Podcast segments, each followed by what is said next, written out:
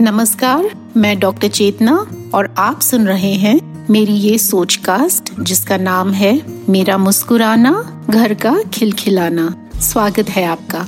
क्योंकि आप ज़रूर इस बात से सहमत होंगे कि जब घर की महिलाएँ मुस्कुराती हैं, सेहतमंद रहती हैं और खुश रहती हैं, तभी जाकर पूरा घर खिलखिला उठता है। और ये बात तभी हो सकती है जब घर की महिलाएँ अपने परिवार और बच्चों के साथ साथ अपनी और अपने सेहत की देखरेख सही ढंग से करें। तो आइए सेहत को लेकर कुछ छोटी मोटी जानकारी बटोर लें। जब आप किसी भी वर्कआउट प्रोग्राम पे हैं या एक्टिवली स्पोर्ट्स में हिस्सा लेते हैं या तो एक्सरसाइज रूटीन में है जिम में, या कहीं भी। तब एक्सरसाइज इंजरीज का होना बहुत आम बात होती है। लेकिन अगर आपको इन इंजरीज स्पोर्ट्स इंजरीज जिन्हें हम कहते हैं, इनके बारे में सही जानकारी हो तो स्पोर्ट्स इंजरीज से काफ़ी हद तक बच पाते हैं। तो यही है आज का हमारा topic sports injuries exercise injuries से कैसे हम इसका प्रिवेंशन करें? तो चलिए पहले जान लेते हैं कि स्पोर्ट्स इंजरीज होती क्यों हैं? इनके रीजंस क्या हैं? क्या क्या कॉजेज होती हैं? पहले तो है, जब हम वार्म अप ना करें एक्सरसाइज शुरू करने से पहले कभी भी वर्कआउट रूटीन फिटनेस सेशन या स्पोर्ट्स सेशन से पहले पाँच या दस मिनट का वार्म अप ना हो तो इंजरीज के चांसेस काफ़ी बढ़ जाते हैं। वार्म अप की सही पहचान जब होती है, जब हल्का सा पसीना छूटने लगे, जिसका मतलब है कि बॉडी की कोर टेम्परेचर जो है, वो बढ़ गई है ब्लड सर्कुलेशन बॉडी में बढ़ गई है, जिसकी वजह से टेंडन्स और लिगमेंट्स की कार्यक्षमता सही ढंग से हो पाती है। इसलिए पाँच या दस मिनट लो इम्पैक्ट कार्डियो करें, जैसे लाइट जॉगिंग या साइकिलिंग। कार्डियो वार्म अप के साथ साथ स्ट्रेचिंग भी बहुत ज़रूरी है, जिसकी वजह से मसल्स, कार्टलेजेस टेंडेंस में ब्लड सर्कुलेशन बढ़ती है और उनकी कार्यक्षमता भी अच्छी तरह हो पाती है। ये स्ट्रेचिंग जो है, हमेशा फिटनेस या जो भी स्पोर्ट्स एक्टिविटी के बाद भी करना बहुत ज़रूरी है इंजरी प्रिवेंशन के लिए। दूसरा कारण है अपनी एक्सरसाइज रूटीन में एक बैलेंस का ना होना। कई बार हम में से कई लोग ऐसा करते हैं कि अपनी वर्कआउट सेशन में बैलेंस नहीं रहता। एक मसल ग्रुप पे ज़्यादा ध्यान देते हैं हम क्योंकि उसमें ज़्यादा इंटरेस्ट होता है और दूसरे मसल ग्रुप पे कम। तो कोई कोई टाइप्स की एक्सरसाइज में हमें ज़्यादा इंटरेस्ट होती है, ज़्यादा मज़ा आता है उसमें, उन्हें करने में और दूसरे एक्सरसाइज में कम। तो इसकी वजह से फिटनेस रूटीन में बैलेंस नहीं रह पाता और शरीर का एक हिस्सा ज़्यादा स्ट्रांग हो जाता है और दूसरा हिस्सा कुछ कमज़ोर सा ही रह जाता है। तो ये स्ट्रेंथ की जो इम्बैलेंस है, उसकी वजह से इंजरीज के चांसेस बहुत बढ़ जाते हैं। तीसरा एक कारण है, जिसे हम कहते हैं ओवर ट्रेनिंग ज़रूरत से ज़्यादा एक्सरसाइज करना बॉडी को सही तरह से रेस्ट पीरियड ना देना बॉडी को रिकवरी के लिए टाइम ना देना एक बात समझना बहुत ज़रूरी है कि वर्कआउट या एक्सरसाइज के बाद हर मसल में, जो भी जिस जिस मसल में की आप एक्सरसाइज कर रहे हैं, उस मसल में छोटी मोटी टेयर्स या तो घाव हो जाते हैं स्वेलिंग हो जाती है।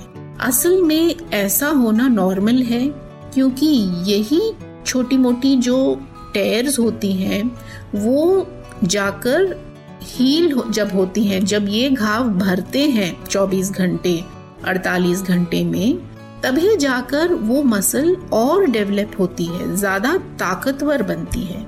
तो इसका मतलब आपको उस मसल को वो रेस्ट का समय देना पड़ेगा उस घाव को भरने के लिए, जिसके बाद उसकी स्ट्रेंथ और बढ़ती है, जो एक पॉजिटिव रिज़ल्ट है, जो आप चाहते हैं। लेकिन अगर ये रिकवरी और रेस्ट पीरियड का समय उस मसल को ना मिले और अगले दिन वही एक्सरसाइज आप करने लगे, या उससे भी ज़्यादा कुछ भारी वर्कआउट करने लगे, और ये बात तो बहुत ही कॉमन है क्योंकि जोश में आकर हम कई बार कुछ ज़्यादा ही एक्सरसाइज कर लेते हैं।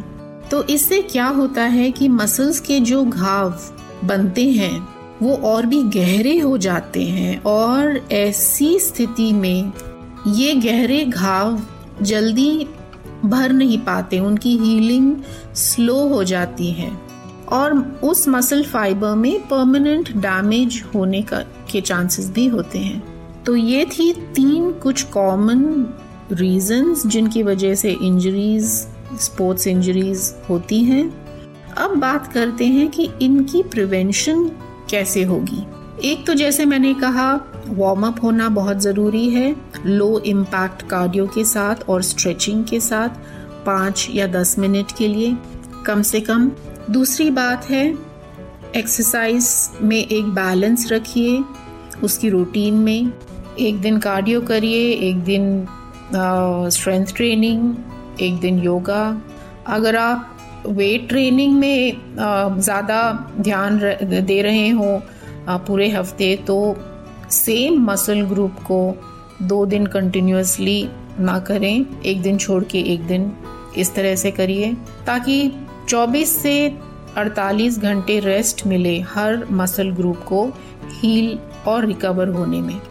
तीसरी बात है avoid over training over training जैसे मैंने आपको पहले समझाया क्या होता है, उसे अवॉइड करें।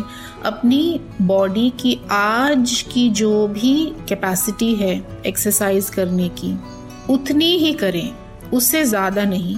जैसे जैसे धीरे धीरे आपका शरीर अडेप्ट होता है स्ट्रॉन्ग बनता है तैसे तैसे ही वर्कआउट की लोड भी बढ़ानी चाहिए। उससे पहले नहीं। अगर आप ये जानना चाहते हैं कि कैसे पता चले कि इंटेंसिटी एक्सरसाइज की कब बढ़ानी चाहिए? तो सिंपल वे में याद रखिए कि जिस किसी भी एक्सरसाइज को आप कर रहे हो, जैसे रनिंग साइकिलिंग या वेट्स तो स्पीड या वेट्स वज़न को आपको बढ़ाना हो तो हर हफ़्ते सिर्फ़ 10 प्रतिशत से बढ़ाए ओनली 10 परसेंट तो कार्डियो में अगर आपको स्पीड बढ़ानी है तो हर हफ़्ते सिर्फ़ 10 प्रतिशत से बढ़ाइए। वेट्स में आपको वज़न ज़्यादा करना है तो हर हफ़्ते सिर्फ़ 10 प्रतिशत से बढ़ाइए, उससे ज़्यादा नहीं। इसके बाद एक और बात है हाइड्रेशन डिहाइड्रेट ना होने दे अपनी बॉडी को। पानी या इलेक्ट्रोलाइट्स अगर बहुत स्वेटिंग हो, जैसे लॉन्ग पीरियड बहुत ज़्यादा ज़्यादा देर तक आप वर्कआउट कर रहे हो बहुत लंबे समय तक कार्डियो चल रही हो तो इलेक्ट्रोलाइट्स बहुत ज़रूरी होती है। तो हाइड्रेशन पर हमेशा ध्यान रहे। तो ये कुछ पॉइंट्स हैं प्रिवेंशन के लिए। और इनको आ, आप अगर ध्यान में रखें तो काफ़ी हद तक स्पोर्ट्स इंजरीज को आप प्रिवेंट कर पाते हैं। लेकिन हाँ हमारी हर कोशिश के बावजूद कभी कभार स्पोर्ट्स इंजरीज हो जाती हैं। लेकिन पते की बात जो ज़रूरी है, वो ये कि आप में स्पोर्ट्स इंजरीज की सही पहचान होनी बहुत ज़रूरी है। और जब किसी कारणवश इंजरी हो जाए तो उसकी मैनेजमेंट आप कैसे करें, उसकी जानकारी भी आपको होनी ज़रूरी है। और यही टॉपिक रहेगी मेरी अगली सोच कास्ट की management and treatment of sports injuries और इसके बारे में बात करने के लिए मैं डॉक्टर चेतना फिर से आपसे मिलूँगी अपनी इस सोच कास्ट में, जिसका नाम है मेरा मुस्कुराना, घर का खेल खिलाना। नमस्कार। आशा करते हैं कि आपको ये सोच कास्ट बहुत पसंद आया। अगर कुछ कहना है इसके बारे में तो लिखकर बताइए हमें अपने फेसबुक और इंस्टाग्राम पेज पर सोच कास्ट ढूंढिए। अगर आपको अपनी सोच दुनिया को सुनानी हो तो सोच कास्ट करो। सोच कास्ट